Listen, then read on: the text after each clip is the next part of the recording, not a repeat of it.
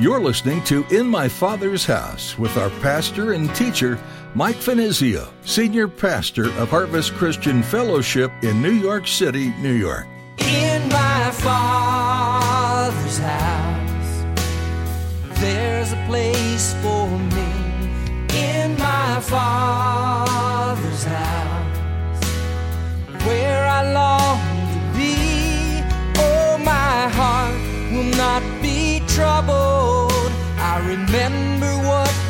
said. Return that I might live in my Father's house. And you know, let me also add that the descendants of Potiphar's wife are not all dead. They're in the world today. And there are those who also are seeking to seduce you, to get you into bed.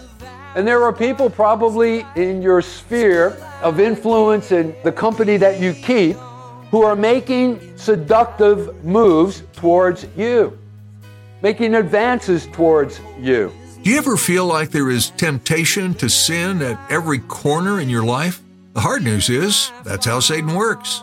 He's never going to rest trying to get you to stumble to sin. Today, in his message, Pastor Mike warns us of the temptation that's all around us, seeking to distract, or even worse, destroy us. But there is good news. Jesus has made a way for us to overcome our sin. He died on the cross so that you might be free. Give him all your sin, and he will forgive you and give you new life. Now, here's Pastor Mike in the book of Genesis, chapter 39, as he begins his message Resisting Temptation.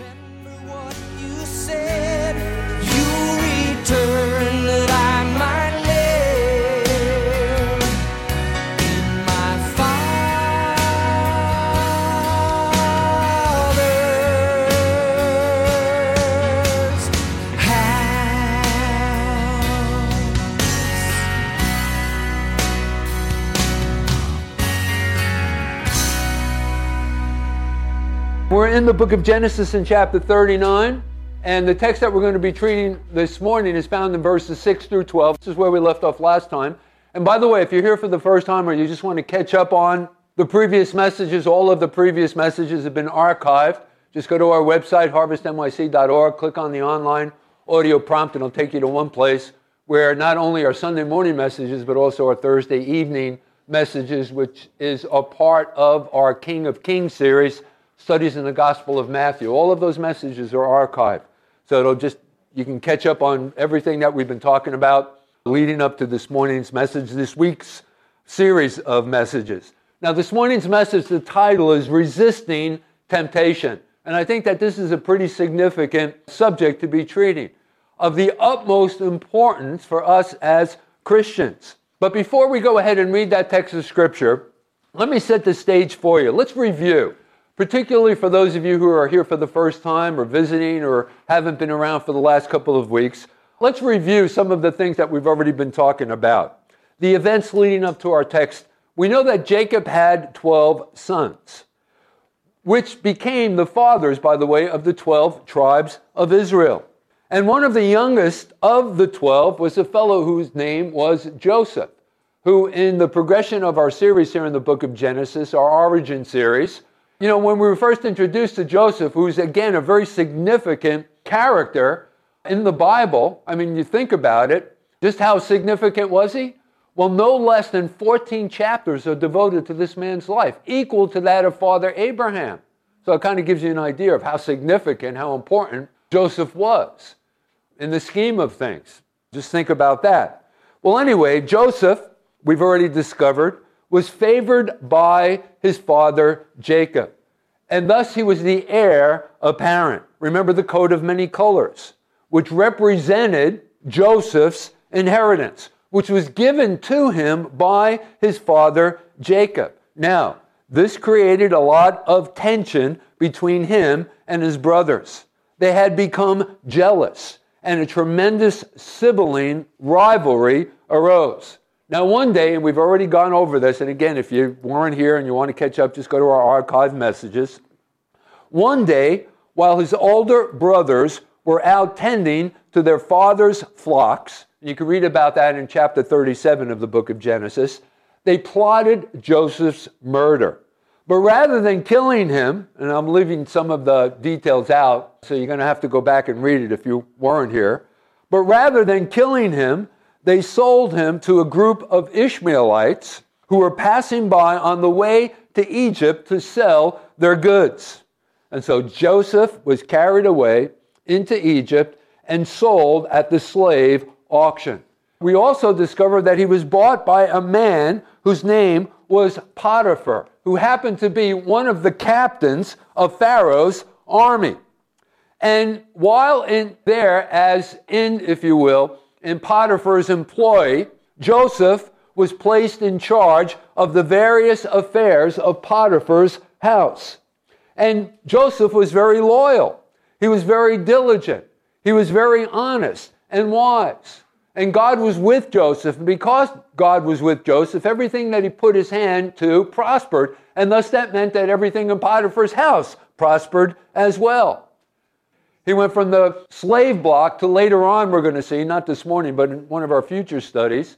He first arrived in Egypt as a slave, but then through an unusual series of circumstances becomes second only, sort of like the prime minister, if you will, of the nation second only to the king, second only to Pharaoh. So rags to, what a story, rags to riches, surely.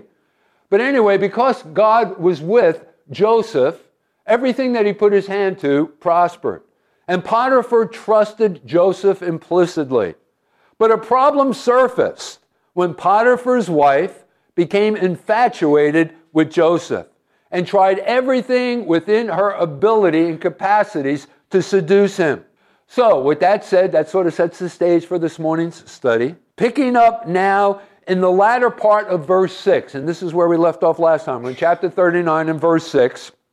And there we read Now Joseph was handsome in form and appearance. Now, it's all according to what translation you happen to be reading out of. If you happen to be reading out of the King James Version, it says, And Joseph was a goodly person. That word goodly in the Hebrew can literally be translated handsome. So Joseph was extremely handsome. He was the kind of guy, if you passed him on the street, girls, he would turn your head for sure. And I'm sure if Joseph lived today, he would make the cover of People's magazines the sexiest man alive in America. He would have been right up there with Brad Pitt, Ryan Reynolds. And so, picking up in our story now, Joseph was tempted daily, regularly, by Potiphar's wife who was seeking to seduce him. Now, listen, let's bring this down to personal terms. Every one of us faces, in some form or another, each day temptation. Isn't that true? It's true, right? Here, daily, Potiphar's wife was trying to seduce Joseph. And you can only imagine the things that she must have done as she was trying to entice him. Think about the provocative ways that she carried herself, the way that she dressed, the speech that she used. Again, trying to seduce Joseph. Now, also throw this into the mix. Remember, Joseph wasn't married. And at this particular time, Joseph was in his early 20s. And that meant that he was at the height of sexual maturity. And you know how the sexual drive within us, which by the way is, is something that God has innately placed within each and every one of us, but it's a powerful drive, only to be realized and that need to be fulfilled within the confines of the marriage relationship. But that sexual drive is a very powerful thing in a person's life. And thus, I am certain that it wasn't an easy thing for Joseph to just ignore her actions day after day after day. I mean, how long? Put yourself in Joseph's shoes for a moment. How long would it have taken before you would have given in? And you know, let me also add that the descendants of Potiphar's wife are not all dead. They're in the world today. And there are those who also are seeking to seduce you, to get you into bed.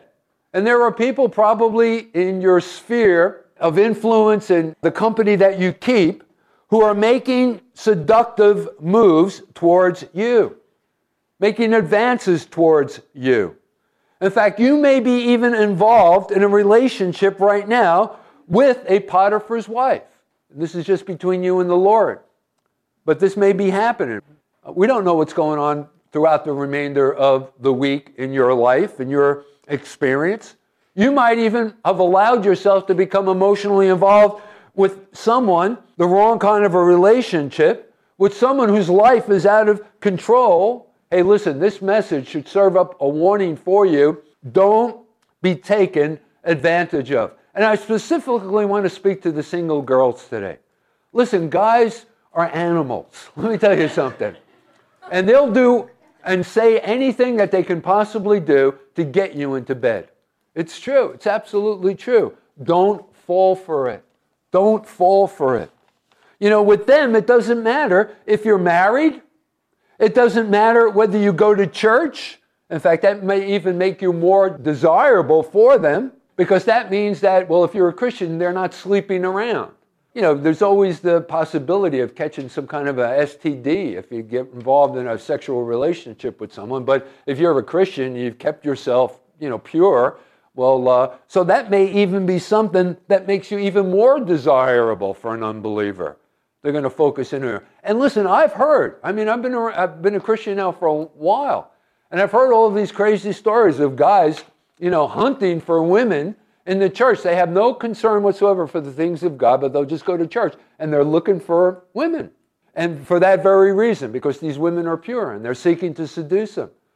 So I want to just, you know, speak to the women this morning. Need, you need to be extremely careful about this. So we, I think that we can all relate to this incident in Joseph's life in one way or form or another. We are living in an immoral time, and the moral fiber of our society has rotted. Sexual promiscuity is no big deal. Virtue and virginity have been assigned to a past age. And to make matters worse, there are so many things around us deliberately designed to arouse our passions, to excite us sexually. So we will, in fact, become a prey to sexual seduction. Think about all of the books. Think about all of the movies. Think about all of the advertisements. Pornography pervades our culture. Think about that. You know, speaking about pornography for a moment, there's an interesting passage of scripture. It's found in 1 Corinthians in chapter 10 and verse 20. I want you to think about this. And, and this relates to what had gone on. Remember during the time when God's people were moving through and into the land of promise, the land of Canaan. They came up against the Moabites. And remember Balak and Balaam, the false prophet, Balak the king, and Balaam the false prophet and stuff. And Balak was seeking to find a way that they could stop the onslaught of Israel as they were going through the land and conquering, as God was going before them and they were conquering all of the nations and, and defeating all of the enemies. And so, anyway, Balak sought out Balaam and he wanted him to pronounce a curse upon Israel to stop them. And remember, God forbade him. By the way, all of this is recorded for us in the book of Numbers, chapter, I forget which, uh, chapter 25, I think it is, chapter 25. So he counseled Balak. He says, listen, this is what you need to do. Get all of your young Moabite women and go down into the camp of the Israelites, the young Israelite males, and show them these statues. And those statues were depicted all kinds of sexual positions and stuff. It's the most earliest form of pornography that there is. And it was used in their worship of the Moabite gods, but it was also used to inflame their lusts. So anyway, the women would go down, they knock on the on the flap of the tents of these young Israelite men, and they'd say, Hi, you know, we're so and so. Would you like for us to show you the way that we worship our gods? And then they would go in with these statues of, uh, again, depicting these different sexual positions, and, and this is the way that they worship. Now, with that in mind, Paul picks up on that in 1 Corinthians in chapter 10 and verse 20. He says, rather that the things which the Gentiles sacrifice, they sacrifice to demons and not to God, and I do not want you to have fellowship. So, what, what conclusion do we come to here? If you're messing around with pornography, do you realize that you're opening yourself up to demons and the influence of demons? And that's why it's so powerful in people's lives. You know, talk to someone who's given themselves over to pornography, and they'll tell you how absolutely powerless they are to stop watching pornography. It's a very powerful influence. But why is it so powerful? Because it's demonic in nature. Hey, listen, man, if that doesn't get your attention, I don't know what will. And so, again, we need to be extremely careful. This is just such a, a part of our culture and our society today. But temptation also takes on other forms as well. For example, how about cheating in business? If you're going to make it, you know, you got to cheat. Everybody's cheating, everybody's lying. You know, you got to get the deal done. And you'll do whatever you have to do to get the deal done. And there's always a rationale to cheat, there's always a rationale to lie, to steal. Like, for example, my boss isn't paying me what I'm worth anyway. And so when his back is turned, I'm going to rip the boss off. You know, there's always a rationale for these kinds of things. These are temptations that we face regularly. That's the point that I'm trying to make. So temptation assaults us, folks, it assaults us in so many different ways every day. And we need thus to know how to resist temptation, to keep ourselves pure. I mean, the modern philosophy of the day declares that the mores determine in a society what is right and what is wrong, what is acceptable and what is unacceptable behavior. That there is no real absolutes. It all depends upon the mores of a particular society. And so, if the majority of the people in a given society begin to follow certain habits, then these habits are accepted culturally. They're right in that society. And the majority practice certain things, and thus it becomes acceptable and right. It's called relativism, right? There's no absolutes. And interestingly enough, just to validate this claim that I've just made, frequently as you're being seduced, someone comes along and tells you, hey, but everybody does it anyway. So I guess that makes it okay for you to do it. I mean, everybody does it as though that makes it right. Listen, gang, as Christians, we are held to a higher standard. God is holding us to a higher standard. The Word of God holds us to a higher standard. We should hold ourselves to a higher standard. We have to stand against the current of our present age. You know, Noah, remember when we were first introduced to Noah back in our series here in the book of Genesis? Some great character studies, right? Over these last couple of months since we began our Genesis series, our studies, our origin series studies in the book of Genesis. Remember when we were first introduced to Noah back in Genesis chapter 6? What a great case in point. One man against the world. But think about how he was rewarded for making that stand. For, you know, holding himself to a higher standard, God's standard. You know, he didn't go the way of everyone else. And think of the great reward that he reaped for making that stand for God. And what was true of Noah would also be true of you. And so, anyway, getting back to Joseph, Joseph was experiencing a powerful temptation. And yet he was successful in resisting. Okay, so here's the question What were the keys to his success? Five keys. So, what were the keys to Joseph's success? The first principle, the first thing was Joseph was aware that someone was trusting him completely. Notice there in verse 8. Let's go back to chapter 39 and verse 8. But he refused and said to his master's wife, who was seeking to seduce him, Look, my master does not know what is with me in the house, and he has committed all that he has to my hand. Now, Joseph was aware of the trust that Potiphar had given to Joseph and thus he did not want to violate that trust. You know, listen, let me tell you something. I wasn't the perfect kid growing up. You know, I disappointed my mother and my father. I was a little crazy. I was the guy who was constantly getting thrown out of high school, you know. But anyway, that's a whole nother Bible study. But you know what? My parents, when I was growing up, knowing that they put their trust in me, it kept me from all kinds of mischief and all kinds of trouble, right? Because I didn't want to hurt them.